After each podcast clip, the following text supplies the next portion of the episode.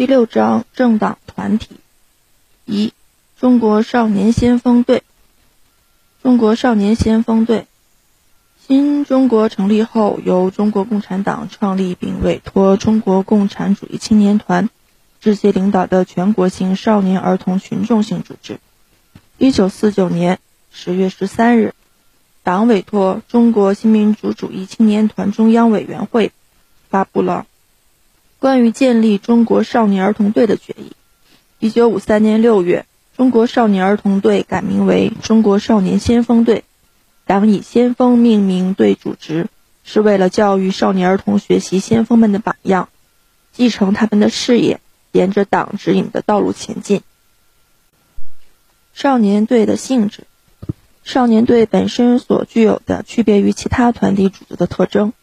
少先队的特征，是中国少年儿童的群众组织，是学习共产主义的学校。是建设社会主义和共产主义的预备队。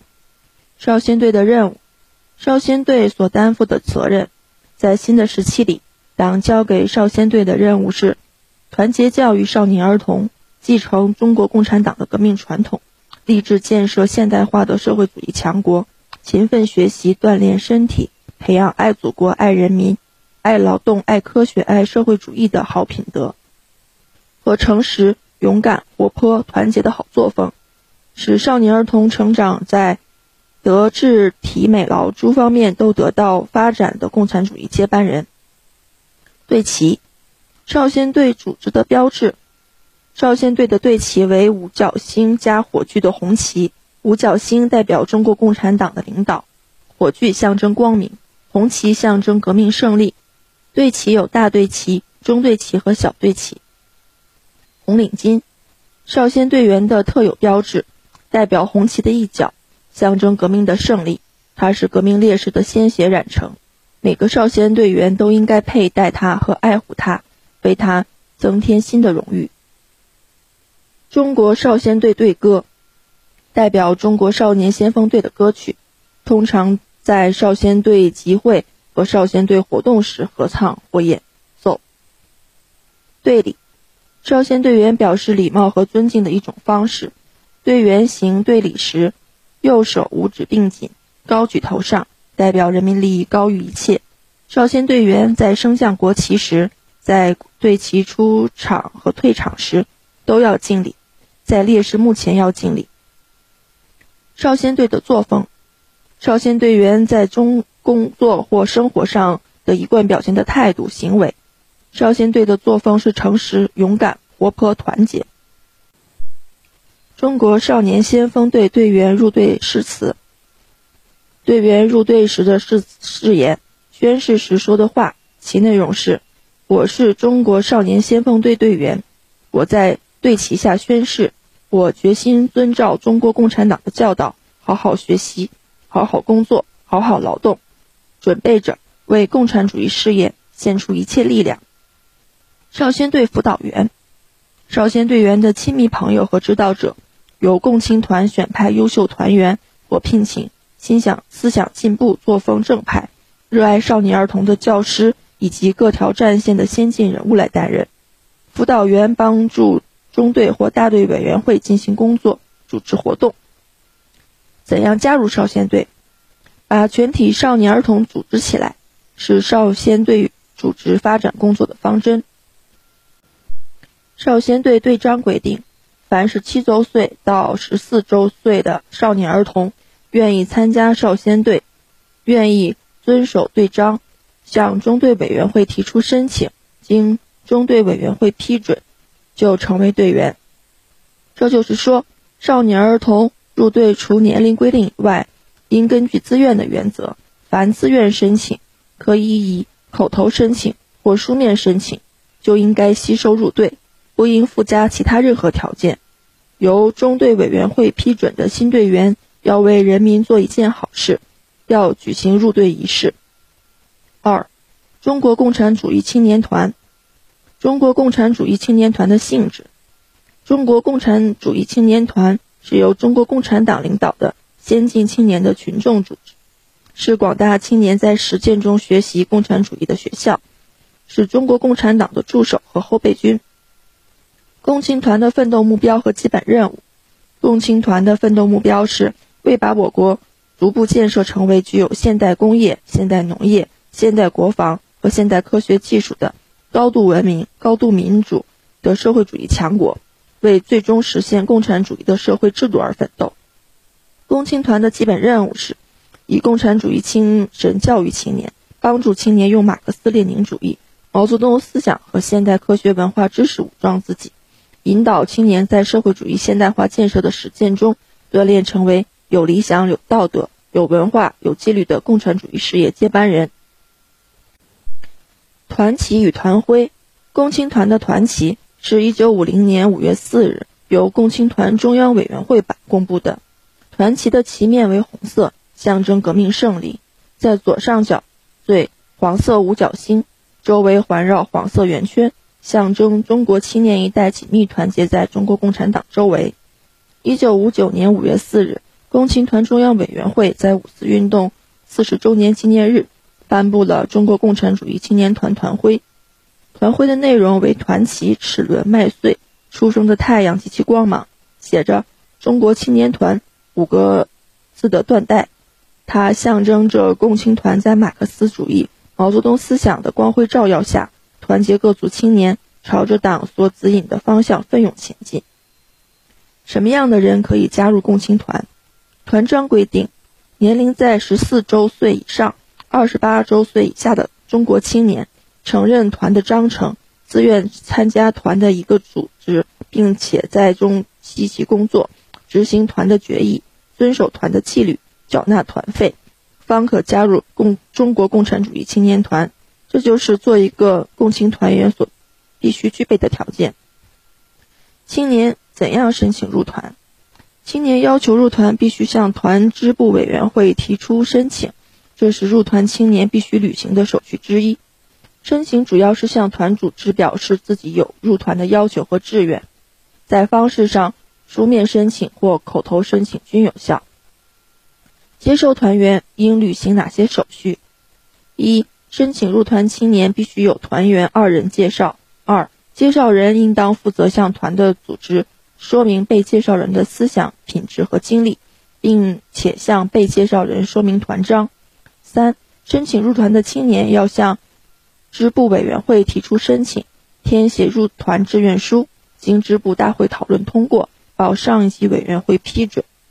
怎样填写入团志愿书？填写入团志愿书。应按照下列要求：一、入团志愿书由申请人用钢笔或者毛笔填写，字迹要清楚，填写要忠诚老实。第二，本人对团的认识栏主要填写为什么要加入团和今后努力的方向。三、曾用名指在学习工作期间曾用过的名字。第四，家庭出身指本人生长的家庭成分。伴随父母生活长大的，他们的家庭出身应按其父母职业来定，不是由父母的经济收入抚养长大的，其家庭出身应按抚养者的身份或职业来定。第五，籍贯应按父母亲的籍贯填写到县市旗。第六，家庭主要成员应填写和本人长期在一起生活的直系亲属，没有同本人一起生活过的祖辈关系不填写。第七，主要社会关系有无重大政治历史问题栏。主要社会关系是指与本人关系比较密切的、影响较大的旁系亲属或亲友。重大政治历史问题一般指填因敌我性质问题曾被杀官管者。第八，何时何地参加过何种团体，指少先队组织以及其他政治宗教团体中。第九。本人简历栏填写时间，从上小学开始。第十，入团介绍人意见，支部大会决议分别由介绍人和团支部填写。共青团员的义务，团员应当履行以下义务：第一，努力学习马克思主义、列宁主义、毛泽东思想，学习科学、文化和业务；二，宣传执行党的路线、方针和政策，积极完成团组织交给的任务。在学习、劳动、工作及其他社会活动中起模范作用。三、自觉遵守团的纪律和国家的法律，发扬共产主义道德风尚，维护国家和人民的利益，热情支持好人好事，勇于同坏人坏事作斗争。四、保持革命警惕，积极履行保卫祖国的职责。五、密切联系群众，虚心向群众学习，热心帮助青年进步，及时反映青年的意见和要求。六、开展批评和自我批评，坚持真理，修正错误。共青团员的权利，团员享有下列权利：一、在团内有权选举、被选举和表决权；二、在团的会议和团的报刊上参加关于团的工作和青年关心的问题的讨论；三、监督批评团的领导机关和团的工作人员；四、对于团的决议，如有不同意见，在坚决执行的前提下可以保留，并可以向团的上级组织提出；五。参加团的组织讨论对自己处分的会议，并且可以申辩。六、向团的任何一级组织直至中央委员会提出建议、声明、申诉和控告，并要求关组织给予负责的答复。团员应严肃地行使自己的权利，团的任何一级组织或个人都无权剥夺团员的权利。学习成绩不很好的学生能否入团？学生的主要任务是学习。一个积极申请入团的青年，应当努力学好功课，全面发展，为参加社会主义现代化建设做好准备。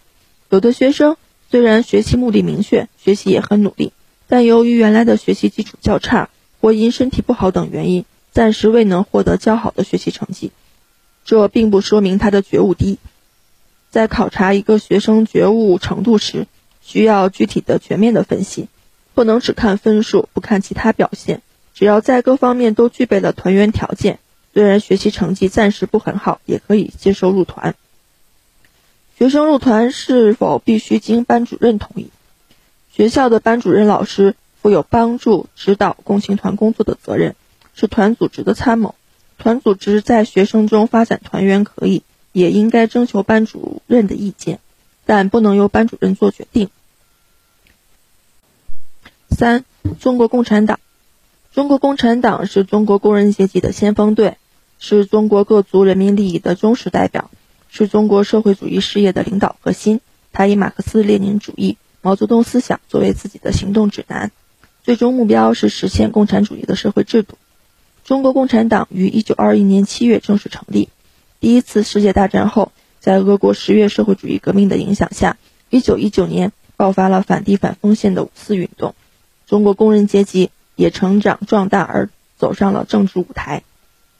最早接受马列主义和革命知识分子李大钊、陈独秀、毛泽东、董必武等在各地相继成立共产主义小组，宣传马列主义，从事工人运动。周恩来、蔡和森等在欧洲组织社会主义青年团，宣传马列主义。这样就使马克思列宁主义和中国工人运动相结合。为中国共产党的成立做了准备。一九二一年七月，党的第一次全国代表大会上宣告中国共产党正式成立。七月一日是党的成立纪念日。此后，中国共产党领导全国人民经过长期艰苦的斗争，推翻了压在中国人民头上的帝国主义、封建主义、官僚资本主义三座大山，于一九四九年建立了中华人民共和国，取得了新民主主义革命的彻底胜利。中华人民共和国成立后，领导中国人民取得了社会主义革命和社会主义建设的伟大胜利。现在，我国仍处于社会主义初级阶段。党的基本路线是领导和团结全国各族人民，以经济建设为中心，坚持四项基本原则，坚持改革开放，自力更生，艰苦创业，为把我国建设成为富强、民主、文明的社会主义现代化国家而奋斗。党的中央组织机构，根据中国共产党的第十二次全国代表大会通过的《中国共产党章程》规定，党的中央组织机构包括党的全国代表大会和它产生的中央委员会、中央顾问委员会、中央纪律检查委员会，由中央委员会全体会议选举产生的中央政治局、中央政治局常务委员会、中央书记处，还有中央军事委员会。党的全国代表大会，全党的最高领导机关，在党内它拥有最大的权力，享有最高的决策权和监督权。党的全国代表大会每五年举行一次。他的职权是听取和审查中央委员会的报告，听取和审查中央顾问委员会、中央纪律检查委员会的报告，讨论并决定党的重大问题，修改党的章程，选举中央委员会、选举中央顾问委员会和中央纪律检查委员会。党的中央委员会是党的全国代表大会闭会期间全党最高权力机关，它执行党的全国代表大会的决议。领导党的全部工作，对外代表中国共产党。中央政治局，中央政治局和他的常务委员会在中央委员会全体会议闭会期间行使中央委员会的职权。中央政治局常务委员会是党的全部工作的领导核心。中央书记处，党章规定，中央书记处的工作由中央委员会总书记主持。中央书记处是中央政治局和他的常务委员会的办事机构。成员由中央政治局常务委员会提名，中央委员会全体会议通过。总书记制。中国共产党第十一届中央委员会第五次全体会议通过了关于成立中央处书记的决议。党的十二大通过党章规定，中央委员会总书记负责召集中央政治局会议和中央政治局常务委员会会议，并主持中央书记处的工作。中央委员会设总书记后，不再设主席、副主席。主席制和总书记制是两种不同的制度。党中央组织制度的这个重要改变，体现了党的集体领导和的原则精神，有利于坚持民主集中制原则，加强集体领导，防止个人过分集权和个人专断。中国共产党第一次全国代表大会是中国共产党成立大会，一九二。一年七月，在上海后移到浙江嘉兴南湖秘密举行，代表有毛泽东、何叔衡、李达、李汉俊、张国焘、刘仁静、王尽美、邓恩铭、董必武、陈潭秋、陈公博、周佛海、包惠僧，代表全国五十七名党员。共产国际的代表马林和尼科尔斯基也出席了大会。大会主要任务是制定党的纲领和实际工作计划。大会通过了中国共产党的第一个党纲和中国共产党的第一个决议，选举了中央局陈独秀为书记，张国焘和李达分别负责组织和宣传工作。从此，中国无产阶级有了自己的战斗司令部，有了自己坚强的组织者和领导者。他给灾难深重的中国人民带来了希望和光明。中国革命从此进入了一个新的历史阶段。中国共产党的第二次全国代全国代表大会，一九二二年七月十六日至二十三日在上海举行。出席代表十二人，代表全国党员一百九十五人。大会通过了关于国内外形势和党的任务、关于民主联合战线、关于加入共产国际等决议和党的章程。大会发表了宣言，在宣言中规定了党的最高纲领和最低纲领。及党在民主革命阶段的纲领，改选了中央领导机关，陈独秀为委员长，蔡和森分管宣传，张国焘分管组织。陈独秀、李大钊、蔡和森、张国焘、高君宇为中央委员。这次大会第一次明确提出了彻底反帝反封建的民主革命纲领，给中国人民指明了争取解放的道路和奋斗的目标。成为动员和组织中国人民进行反帝反封建斗争的一面旗帜，推动了革命的迅猛发展。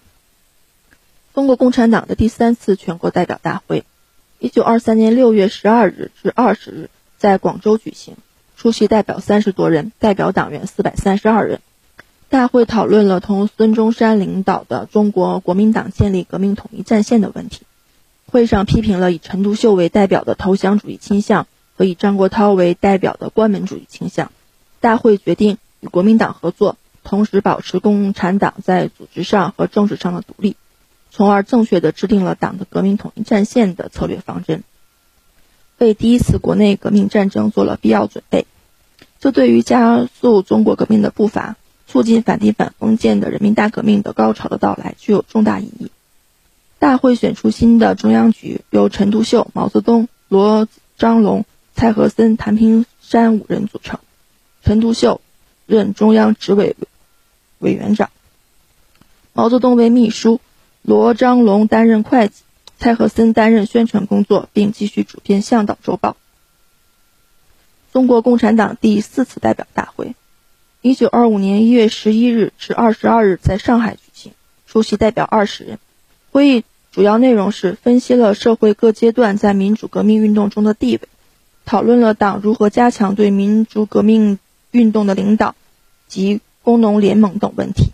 会议明确提出了中国的民主革命运动必须最革命的无产阶级的有力参加。并且取得领导的地位，才能够得到胜利。大会通过了关于民族革命运动、职工运动、农民运动、妇女运动、青年运动等决议案，为群众斗争的新高涨做了组织上的准备。大会选举了新的中央委员会，陈独秀任中央总书记兼中央组织部主任，彭树之任中央宣传部主任，张国焘任中国工农部主任，蔡和森、瞿秋白任中央宣传委员。以上五人驻中央局。这次大会提出了过去几次代表大会没有正式提出过的无产阶级领导权的问题和工农联盟的问题，是具有重大意义的，为迎接全国革命的高潮的到来做了思想上和组织上的准备。